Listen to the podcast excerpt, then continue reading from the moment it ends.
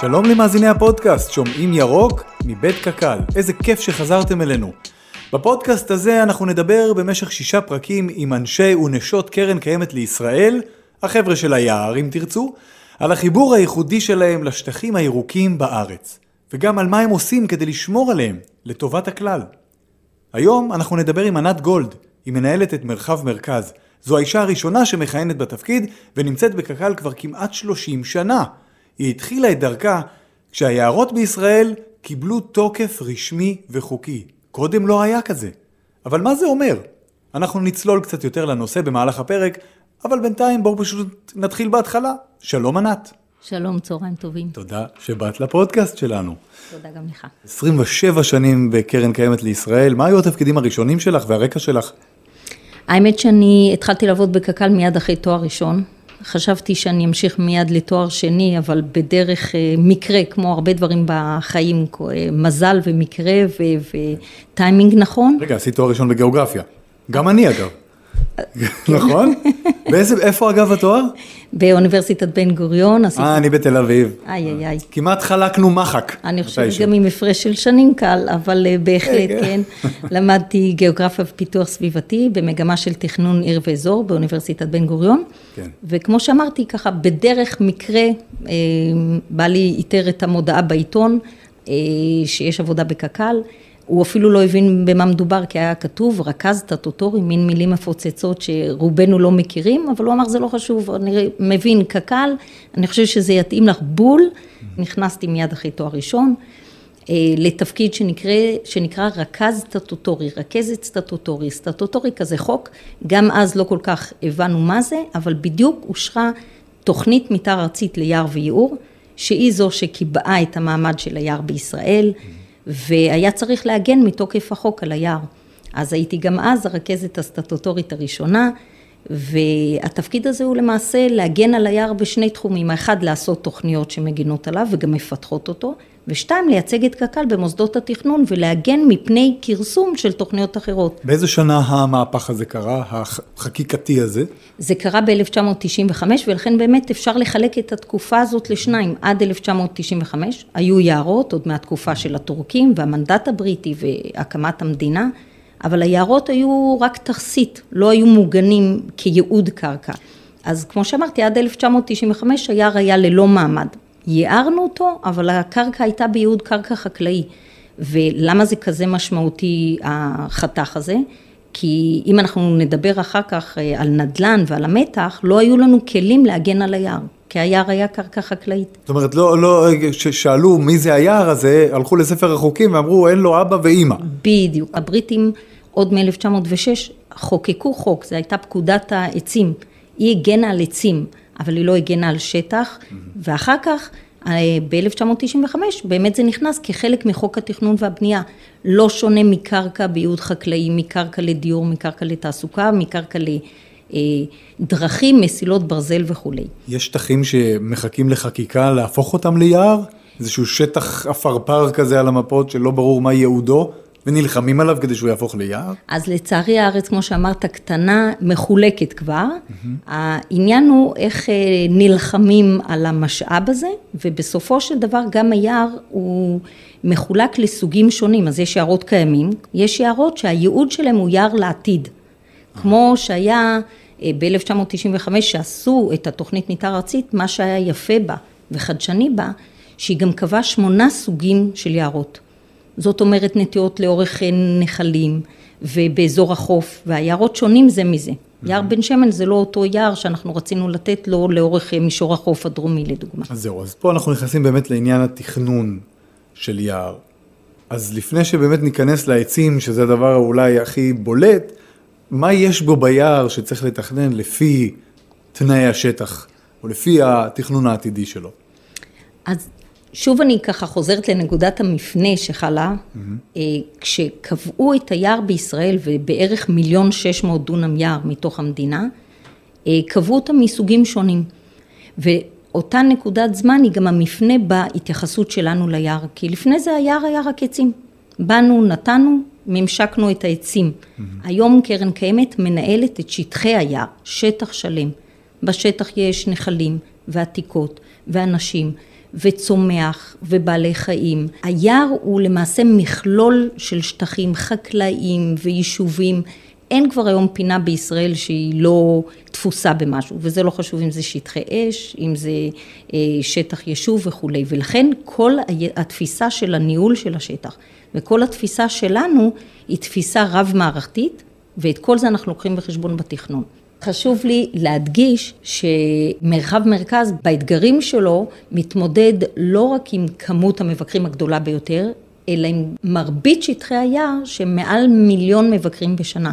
זאת אומרת שלאחרונה עשינו סקר שבודק את אה, כמות המבקרים ביערות מרכזיים מצפון ועד דרום, ו-17 מתוך היערות המבוקרים ביותר הם במרכז הארץ, ו-14 הם מעל מיליון מבקרים בשנה. ולדמיין שהיקף כזה של מבקרים נעשה ביער שהוא פתוח, ללא גידור, ללא כניסות. זה אופרציה שלמה של ניהול, כולל ניקיון, מענה לציבור, שיח עם הציבור, ונדליזם.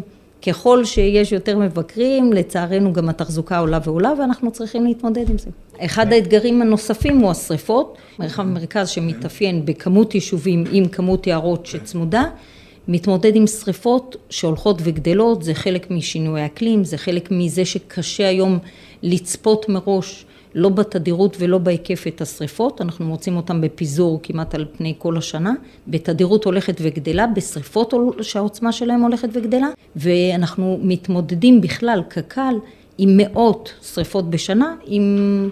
ככה ניקח לדוגמה את אתמול, יום האמש, 14 שריפות התמודדנו איתם בכל הארץ, במרחב שלי היה באזור ואדי ערה שלוש שריפות, באזור ירושלים שריפה גדולה במסילת ציון וביסודות, כך ש... ההתמודדות שלנו, על אף שאנחנו לא אחראים בארץ על כיבוי אש, זה קב"א, אנחנו עוזרים, מסייעים בעזרת האנשים שלנו, בעזרת הידע שלנו, בעזרת הכבאיות שלנו, גם בהתמודדות עם שריפות ומניעת נזקים לרכוש ולנפש. חוץ מנטיעות, יש גם דילול. כמו שאני מבין את זה, מ-2013 נכנס איזשהו אה, מושג דילול יערות. את יכולה לשתף אותנו, לספר לנו? דילול יער זה חלק מממשק יער. היער, אתה נוטע אותו, עץ צעיר, אבל אורן מגיע לגיל אה, מופלג, mm-hmm. עשרות שנים. בסופו של דבר אתה צריך לדלל. מה זאת אומרת? אתה צריך לכרות עצים שהם חולים, אתה צריך לכרות עצים שהם אה, אה, יושבים מבחינתנו, מבחינת תכנון שהוא קולט קהל לא טוב. יש הרבה מאוד סיבות לדלל, אבל דילול זה רק אחד מהפרמטרים mm-hmm. אה, של ממשק שטח יער. ספרי לנו על המודל האנגלי הזה שהבאת לכאן לארץ, מה הוא בדיוק אומר, ותני לנו דוגמה כדי שנבין איך, איך עושים את הסינרגיה בין כל החלקים השונים.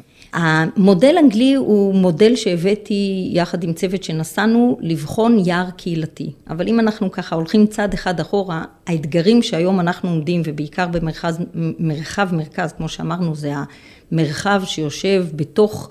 אה, אה, בלב יישובים, היישובים הכי גדולים נמצאים בו וגם היערות, וזה אתגר ופוטנציאל. אז באתגר זה להתמודד עם כמות אוכלוסייה, עם כמות זבל, עם אה, הרבה מאוד שריפות, אם תרצה אפשר לדבר על זה כי זה אחד מהנושאים החמים, תרתי משמע. כן. אבל הפוטנציאל זה בסוף להתקרב למרבית הציבור, וזה מה שאנחנו רוצים. Mm-hmm.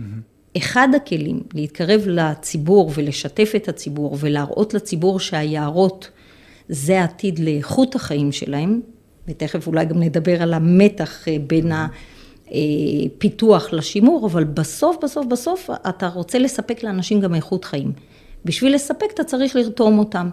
יער קהילתי הוא יער שהוא מוכר בעולם, זה אומר שזה יער שנמצא בלב הקהילה או בסמוך לקהילה, והקהילה לפי אופייה מטפחת אותו. תמיד היה גם בארץ, אה, אה, היה היער הראשון אולי בשוהם, אה, בראש העין, אבל לא היה מודל אחד, הסתכלות אחת ארצית, ולא היה איזשהו מנואל, כאילו מדריך הפעלה ליער קהילתי. ולכן יצאנו במשלחת קטנה, מצומצמת, ללמוד את המודל האנגלי, שהוא מודל ארצי. שמתייחס איך אתה מנהל את כל רשת היערות הקהילתיים ברמה הארצית, mm-hmm. מצד שני איך אתה מנהל אותו ברמה המקומית והמפגש ביניהם. אז אם אנחנו נדבר על זה, זאת אומרת שבסוף מבחינת קרן קיימת אנחנו נקבל רשת של יערות קהילתיים מצפון ועד דרום, ממטולה ועד אילת, כי גם באילת יש יערות, וכל יער כזה הוא בסוף תואם לקהילה שלו. התכנון של היער הוא על פי הפרוגרמה של הקהילה. אז זה בעצם לא הקהילה היא זו שמנהלת את היער, לא באים ושותלים ועושים ועודרים. גם אבל כן וגם. משפיעים על איך ייראה היער, זה מה שאני מבין. קודם כל אתה צודק, אבל זה בסוף גם וגם. גם וגם. הרבה מאוד פעילויות והניהול המשותף, יש אמנה בינינו לבין הציבור לבין הרשות המוניציפלית, שבתחומה אנחנו עובדים, והציבור מנהל את זה. תראי, לשבת עם מחצלת ביער, שוהם, זה אחד הדברים האהובים עליי ועל משפחתי. אבל אז מגיע איזה אופנוע שטח שמזמזם כל הדרך אה, ומעלה אבק. גם זה משהו שהוא תחת המטריה של ניהול היער? אז התשובה היא כן. כן. וזאת ההתמודדות הקשה שלנו, דרך אגב. אנחנו עושים המון תכנון מבוקר של שבילי אופניים סינגלים ביערות. Mm-hmm. יש לנו איזה 1,300 קילומטרים, ובתכנון כמעט 6,000. העניין הוא שכל הספורט המוטורי הזה והאופנועים הוא פרוץ במדינה. מה צריך לעשות? כמו כל דבר חקיקה, אבל לדאוג שתהיה אכיפה. יישום.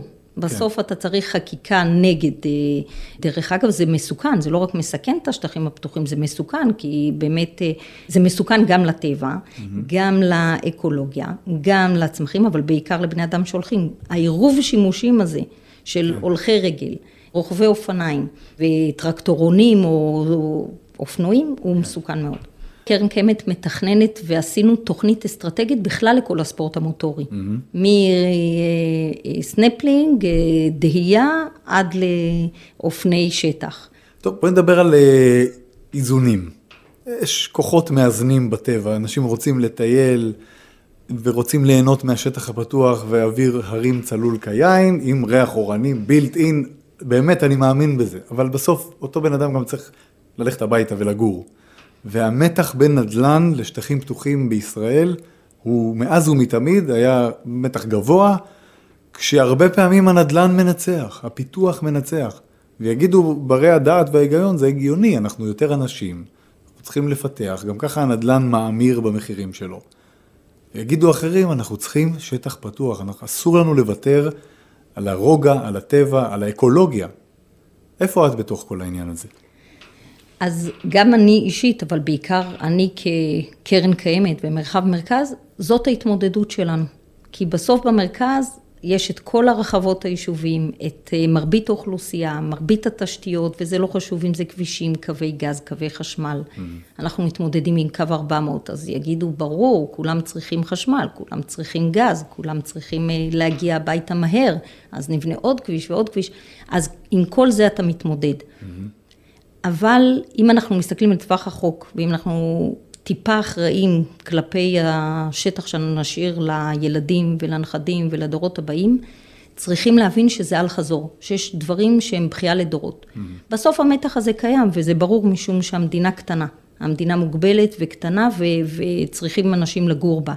אבל אם נדאג רק לתעסוקה ולמגורים ולא לאיכות חיים ולא נחשוב לעתיד, אז גם כשנרצה את העתיד הירוק ואת הפנאי ואת הנופש ואת הבריאות של הציבור, לא נוכל להשיג את זה.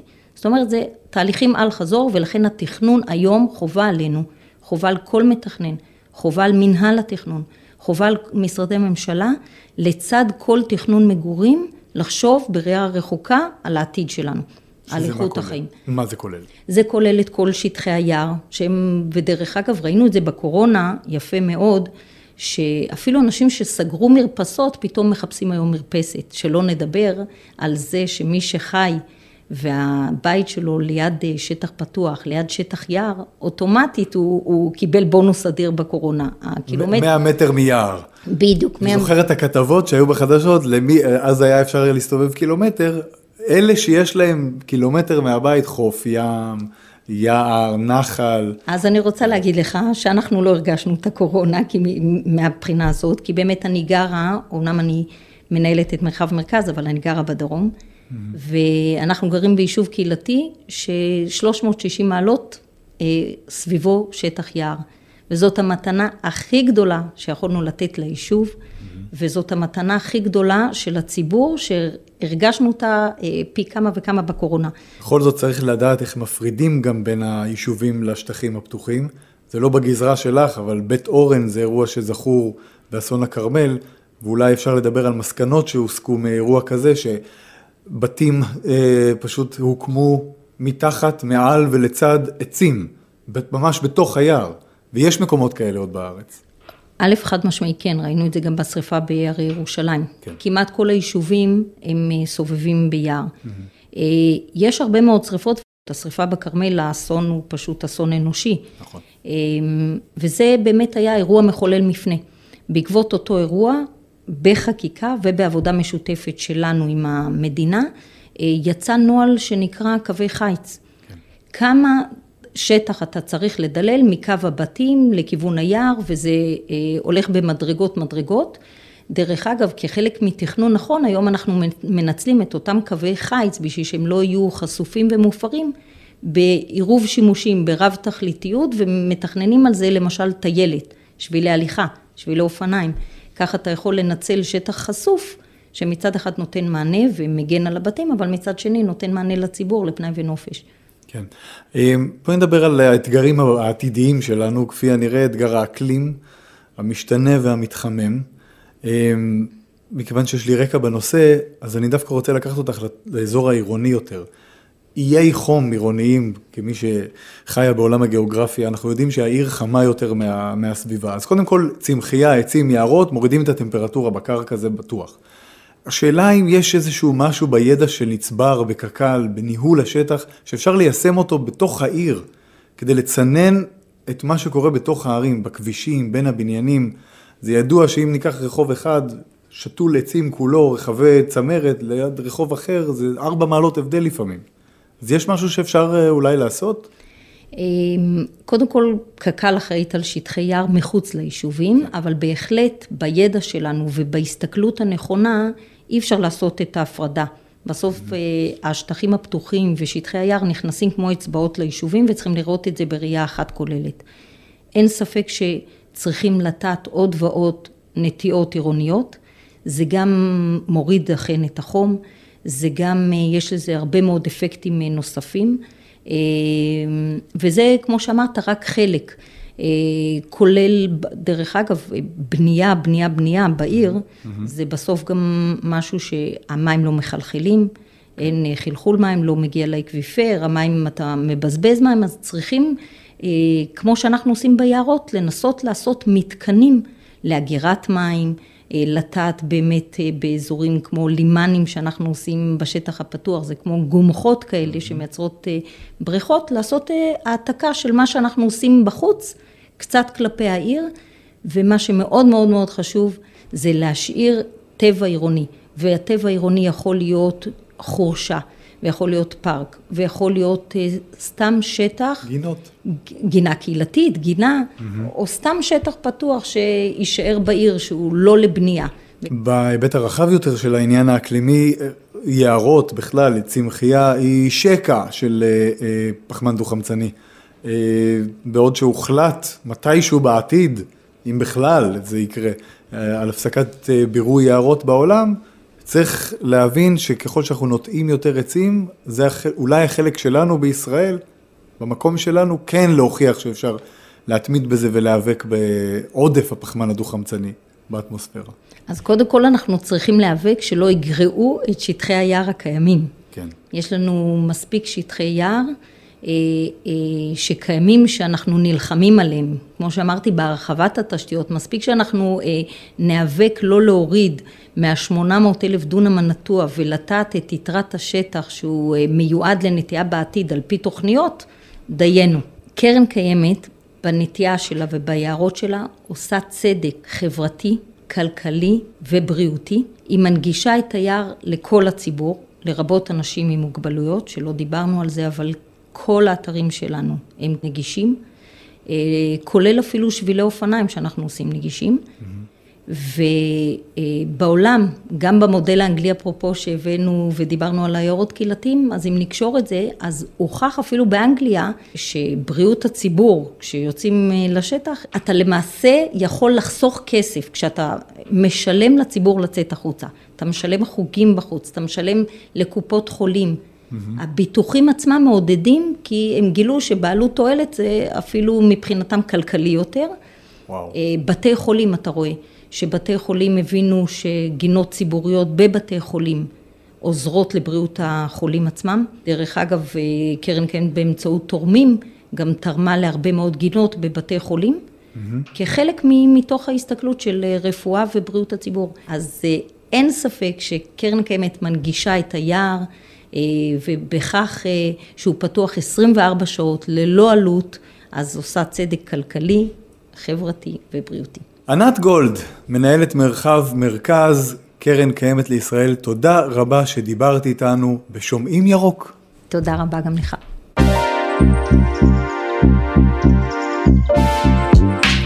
אנחנו מסיימים פרק נוסף של הפודקאסט שומעים ירוק של קק"ל, הארגון שעושה למען הסביבה כבר 120 שנה.